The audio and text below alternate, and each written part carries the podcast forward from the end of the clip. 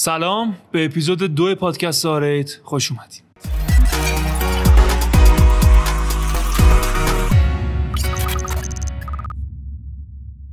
خب همونطور که قبلا گفته بودیم این اپیزود برنامهمون در مورد باورهای غلط ورزش و بدنسازی هستش که در طول زمان جا افتاده.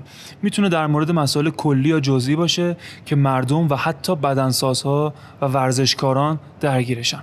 ممکنه بعد از دیدن این اپیزود یه خورده شوکه بشین به خاطر اینکه خیلی از چیزها و کارهایی که فکر می‌کردین درسته و علمیه و تا حالا انجامش می‌دادین متاسفانه هیچ فکت علمی نداشته اسپانسر این اپیزودمون تیم ورزشی تی ایران ونچر ترکسه که برگزار کننده تورهای دوچرخه سواری، جنگل نوردی و کوهنوردی مبتدی، نیمه حرفه‌ای و حرفه‌ای هست. می‌تونید حتما به پیجشون سر بزنید، توی ایونتاشون شرکت بکنید و از این تورها استفاده بکنید.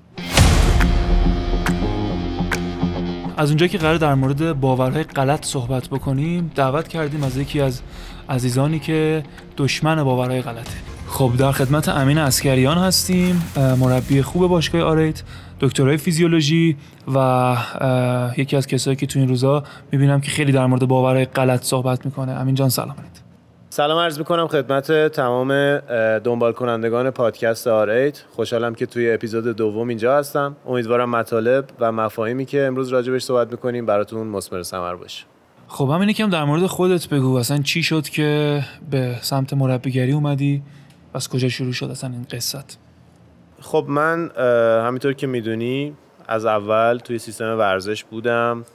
خب فوتبال رو به صورت حرفه‌ای بازی می‌کردم تا جوانان و امیدهای استقلال بازی کردم و حالا بنا به دلایلی وقتی که فوتبال رو گذاشتم کنار وارد عرصه مربیگری شدم کلاس های مربیگری و از اونور تحصیلات تربیت بدنی لیسانس فوق لیسانس و دکترا رو تربیت بدنی گرایش فیزیولوژی خوندم و الان از سال 96 که با مجموعه آرت همکاری می‌کنم و اینجا مربی هستم. خب امین استقلال بازی می‌کرده ولی روی صندلی قرمز نشسته. این فصل مشترک ما یه جورایی همون فوتبال است که قبلش حرفه تر دنبال می‌کردیم و اومدیم بعد سمت بدنسازی. و نکته دیگه ای که امین به نظرم خیلی مهمه که راجبش بدونیم اینه که این روزا توی فضای مجازی خیلی پیگیر داره در مورد باورهای غلط صحبت می‌کنه و از جمله کسایی که داره اطلاع رسانی می‌کنه توی پیجش در مورد این باورهای غلط. خودت اصلا تا حالا درگیر این باورها بودی؟ اصلا آسیبی دیدی از این باور غلط؟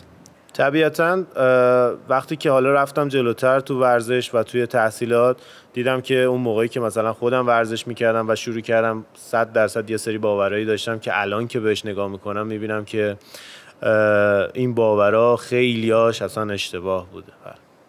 خب من یه عالمه سوال و ابهام و باور غلط دارم که خیلیاش برام اصلا همین جدیده. یعنی انقدر باور عجیب غریبیه که من خودم فکر نمی‌کردم اینا رو هم واقعا کسی بهش باور داشته باشه. حالا مثالم نمی‌زنم ولی واقعا بعضیش عجیب غریبه. خب طبیعی هم هست به خاطر اینکه یه سری چیزا از قبل بوده و بعد اومده و مونده توی ذهن مردم و خیلی هم راجبش صحبت نشده و اطلاع رسانی راجبش نشده. طبیعیه که این باور وجود داشته باشه. میریم سراغ سوال اولی که خیلی پرسیدن ازمون و میشه به عنوان باور غلط بهش نگاه کرد. اینه که بهترین راه چربی سوزی هوازی زدنه؟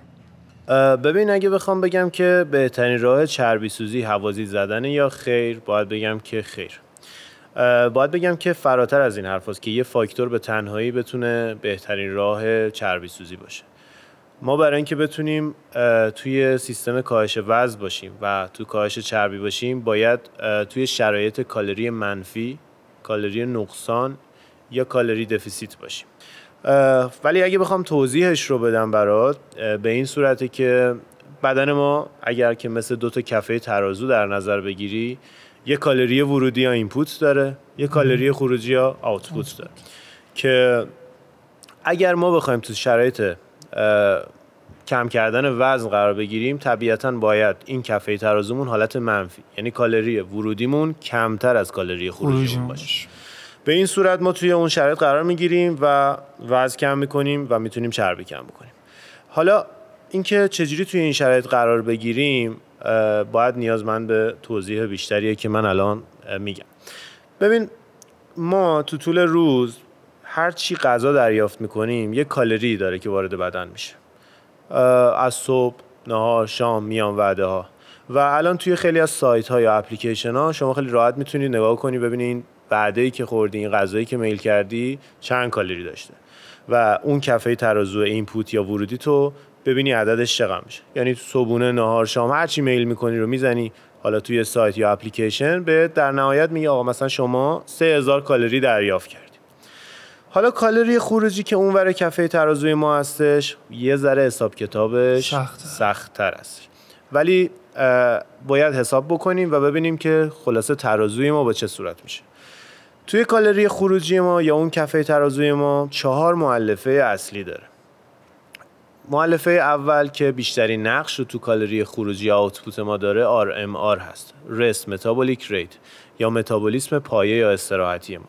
ببین بدن ما بنا به قدمون وزنمون جنس ژنتیک body composition مون یعنی میزان عضله یا چربی که داریم یک مقدار کالری تو طول روز باید بسوزونه برای حیاتمون برای زنده موندنمون برای اینکه این جریان خون بیاد تو بافتا و مفاصل ما برای نفس کشیدنمون.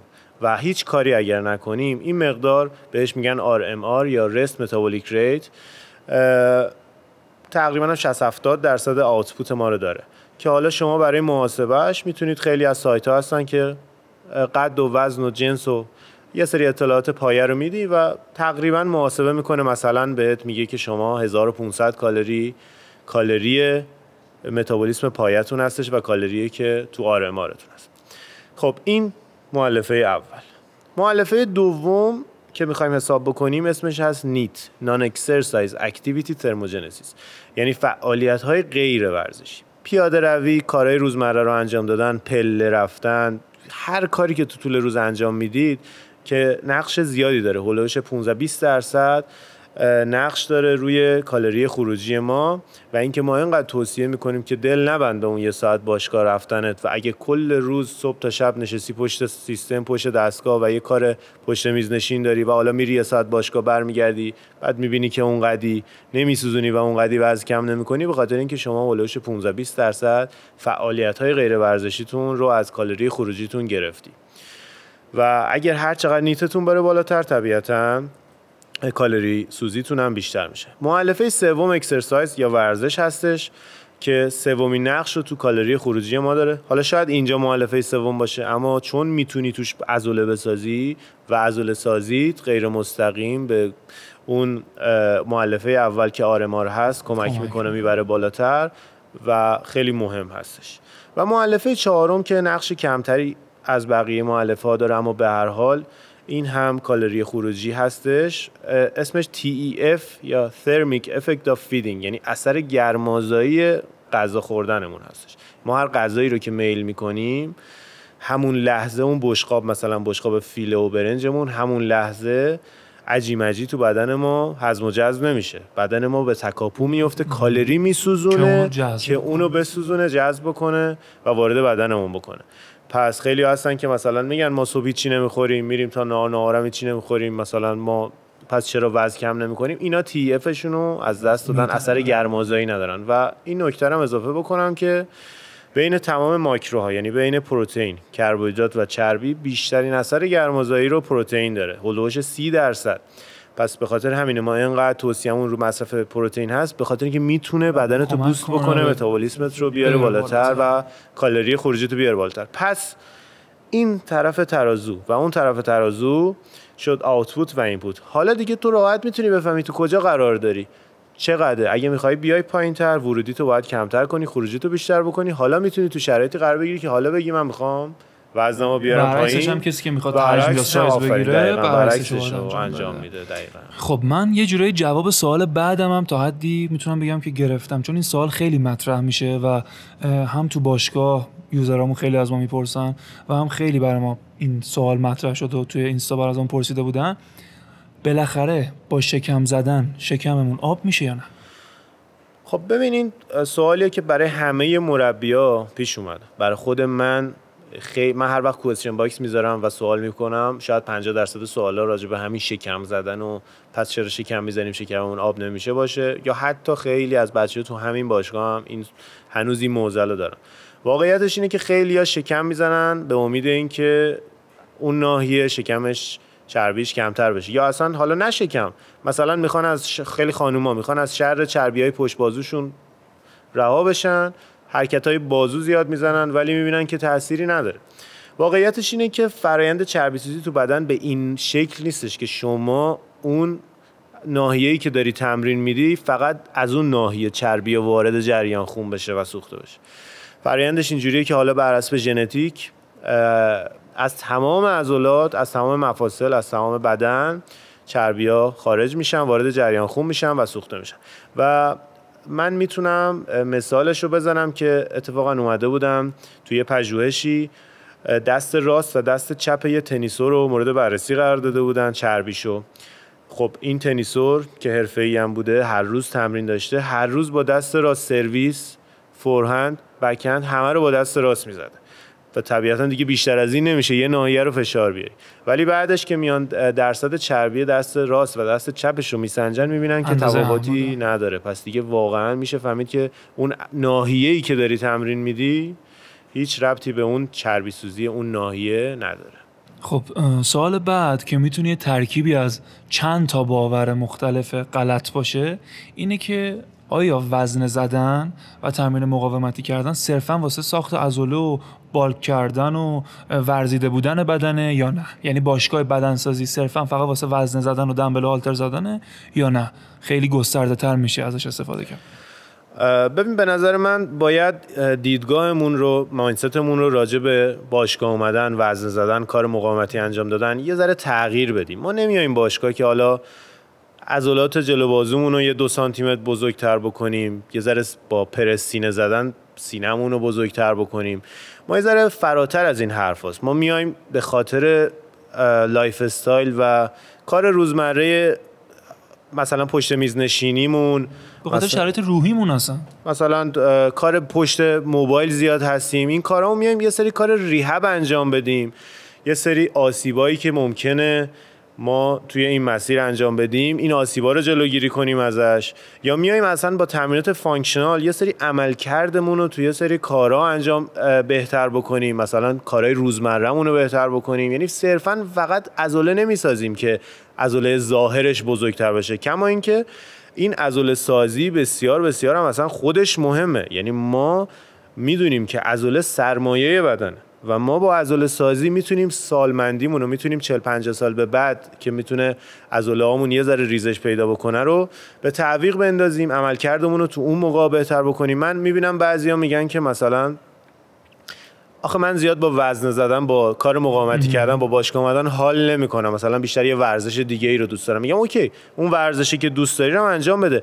اما ورزش مقاومتی شما به این دید نباید نگاه بکنی که حال نمی‌کنم باش دوستش ندارم. شما باید به این دید نگاه کنی مثل کسی که می‌خواد دندونای سالمی داشته باشه.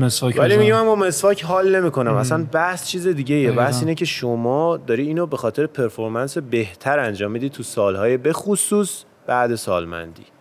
این مسئله خیلی مهمه که امین بهش اشاره کرد. همونطور که توی اپیزود قبلی هم اگه دیده باشین علی بیگلوی عزیز که مهمونمون بود راجع به این موضوع صحبت کرد. انقدر این title مهمیه که خودش می‌تونه یک موضوع جداگانه واسه یک اپیزود کامل باشه. یه موضوع دیگه هم که خیلی پرسیدن گرفتم تقریبا در مورد EMS اصلا EMS راه خوبیه برای چربی سوزی یا حتی عضله سازی یا نه؟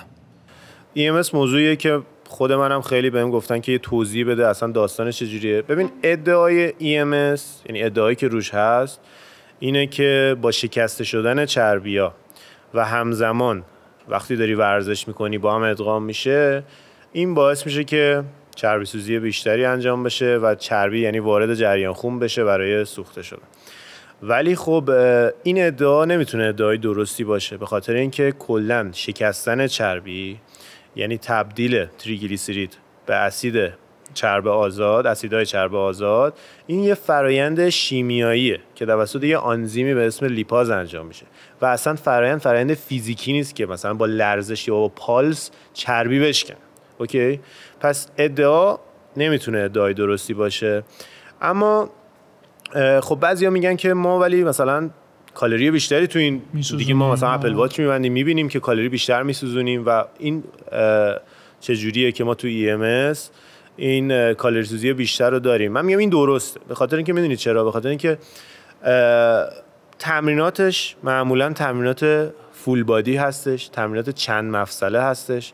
و اینکه پالسایی که به تمام بدن وصل میشه باعث فراخانی بیشتر اون عضلات تمام بدن میشه. وقتی شما توی تمرین تمام بدن رو درگیر بکنی فراخانی بیشتری از عضلات داشته باشی طبیعتا کالری سوزیش هم می‌تونه بیشتر باشه. اما شما همین کار رو می‌تونی بدون این انجام بدی. یعنی شما می‌تونی تمرینات تو به این شکل فول بادی با فراخانی عضلات بیشتر انجام بدی و در نتیجه شما می‌تونی یعنی بدون ام هم بازم کالری رو کالری رو بسوزونی و اون ادعا ادعای ردیه درست نیست. سوال بعدی که خیلی پرسیده شده هر روزم مطمئن هم از تو هم از من هم از همه پرسیده میشه. یه بخش عمده ای از مخاطبین ما میشه گفت 50 درصدشون رو در بر می‌گیره. این بخش مال خانوماست. خانوما وزنه بزنن بدنشون گنده میشه و مردونه میشه یا نه؟ خب اینجا باید بگم به خانمای عزیز که واقعا نگران نباشید. با وزن زدن یا تمرینات مقاومتی بدن شما به هیچ عنوان حالت مردونه نمیشه. یعنی اتفاقی که میفته به خاطر اینکه خانوما از نظر هورمونی هورمون تستوسترونشون تقریبا ناچیزه یعنی نسبت به مردا. مردا به خاطر هورمونای آنابولیکشون به خصوص تستوسترونشونه که با وزن زدن بعد یه مدتی می‌بینی که چقدر حجم گرفتن اصلا بدن تغییر کرد چگالی عضلاشون بیشتر شد. ولی تو خانوما این اتفاق نمیفته یعنی وزن زدن باعث خوش فرم تر شدنشون و فیت تر شدنشون و سالم تر شدنشون و قوی تر شدنشون میشه و اتفاقا حتی از آقایون هم واجب تره براشون که وزنه بزنن. تراکم استخونشون رو بهتر می‌کنه و حالا البته خیلی ها مثلا میان این سوالو می‌کنن میگن که پس چجوری اون خانم بزرگ شده که خیلی بزرگ شده مثلا چه تو باشگاه ما داریم عین مردا شده. اینا به صورت عادی اینجوری نشده اینا قطعا استفاده کردن از یه سری داروهای داروها. بله صد درصد. این نگرانی و همیشه بوده دیگه. حتی بین آقایون هم هست. خیلی تو دیدی دیگه. مثلا طرف اومده برنامه بگیره یا حالا ورزش بکنه. گفتم من می‌خوام بدنم خوب بشه پک در بیارم و اینا. حالا یه قهرمان جهان هم مثلا تو باشگاه داره تمرین می‌کنه. اون آقا رو ببین ولی من نمی‌خوام مثل اون بشم. در صورتی که بابا شما بخواین هم ما یعنی بخوایم هم نمی‌تونیم به راحتی مثل اون بدن بشیم که شما این نگرانی رو داره با یک ماه تمرین که من شبیه اون نشم. اون حاصل سالها زحمت و تلاش و حتی استفاده از رژیم ها و داروهای مختلف بوده که به اون حالت رسیده. اینجوری نیست که شما وزنه بزنید. ما اگر بخوایم شما اگر بخواین هم به این راحتی نمی‌تونید مثل اون قهرمانی بشین که میایم میگین که ما نمی‌خوایم. خیلی از مر... خیلی از مربیا میگن که آقا ما بدنمون مثل شما نشه. در شما نمی‌تونید اصلا اونطوری بشین. خب سوال بعدی هم که می‌خوام بپرسم. خیلی سوال بیسیکیه. خیلی هم مطرح شده. والدین مخصوصا خیلی نگران این قضیه. پدر مادرها که وزن زدن و بدنسازی به طور خاص باعث جلوگیری از رشد قد میشه یا نه؟ دقیقا والدین رو درست گفتی چون خیلی از پدر مادرایی که مثلا نگرانی رو دارن. میان ثبت نام می‌کنن بچهشون رو اینجا حتما این سوال از من می‌کنن. واقعیت اینه که اگه تمرین اصولی باشه تمرین از نظر یعنی position حرکت درست بودن اجرای حرکت و انتخاب وزنی اصولی و ایدئال باشه به هیچ عنوان باعث کوتاهی قد نمیشه حتی برای هر سنی خب؟ ولی اگر که به این دلیل که خب قبل از اینکه صفحه رشدشون کامل بسته, بشه یه حالت نرمتری داره هنوز سفت نشده و یه ذره شکننده تر و آسیب پذیرتره و اگر تمرین اصولی نباشه position درست نباشه یا بار خیلی سنگین باشه می‌تونه به صفحه رشد آسیب رو بزنه. ولی اگه اصولی باشه طبیعتا نه. اتفاقا حتی می‌تونه با یه مثلا در کنار یه رژیم غذایی درست حتی کمک کننده باشه. ولی این بدونن که به طور کلی نیست. نیستش. برعکسش هم هست. یعنی خیلی ها بچه هاشون میفرستن والیبال یا بسکتبال به امید اینکه قد بکشن. در که اینجوری نیست. دقیقا دیگه. ببین مهمترین عامل ژنتیک تو قد حالا خیلی درصد کمی عوامل اکتسابی هم نقش دارن اما اصل کار ژنتیکه و بر اساس ژنتیک شما رشد قد دارید. ولی حالا اینکه می‌بینیم پس چرا اونایی که رفتن بسکتبال همه قد بلندن اینا به خاطر اینکه اصلا, اصلا قد بلند, قد بلند بودن که رفتن بسکتبال. این برعکس این قضیه دقیقاً قد بلند بودن استعدادیابی طوری انجام میشه که کسایی که قدشون بلندتره به سمت ورزشایی مثل والیبال و بسکتبال نه اینکه چون رفتن والیبال قد کشیدن و قدشون بلند شده. دقیقاً. خب مرسی از امین اسکریان امین از مربیای خیلی متعهده و سعی می‌کنه که همیشه خودش رو بروز بکنه و تو راه اطلاع رسانی و روشنگری بدنسازی داره خیلی تلاش می‌کنه. مرسی همین که دعوت ما رو پذیرفت. ممنون از دعوت شما و پادکست آریت و امیدوارم که برای بینندگان و شنوندگان پادکست آریت مثمر ثمر بوده باشه. خب به خصوص تو این فضایی که خیلی حرفای نادرست وایرال میشه. امیدوارم که این بحث های ما کمک کرده باشه به مرسی ارتقای مرسی از تو امین عزیز ممنون. خیلی ممنون که با این قسمت پادکست ما همراه بودین. امیدوارم که مسمر ثمر بوده باشه. ما همه هدفمون اینه که بتونیم مسائل و اون چیزهایی که شاید مردم و ورزشکارها لازمه که بدونن و براشون مفیده رو بگیم و جواب علمی بهشون بدیم. ما یه پل ارتباطی هستیم بین شما و سوالاتتون با جوابهای علمیتر و دقیقتر. پس حتما حتما با کمال میل منتظر سوالای شما هستیم و امیدواریم که این سوالا رو برای ما بفرستین تا بتونیم ما بهشون با تکیه بر علم جواب بدیم و یه تعامل خوبی با هم دیگه داشته باشیم. مرسی از اینکه با این اپیزود همراه بودین. حتما یادتون نره که channel یوتیوب ما رو subscribe بکنین. همینطور نسخه صوتی رو می‌تونید توی Castbox، Google Podcasts و بقیه پلتفرم ها ببینید. خیلی ممنون.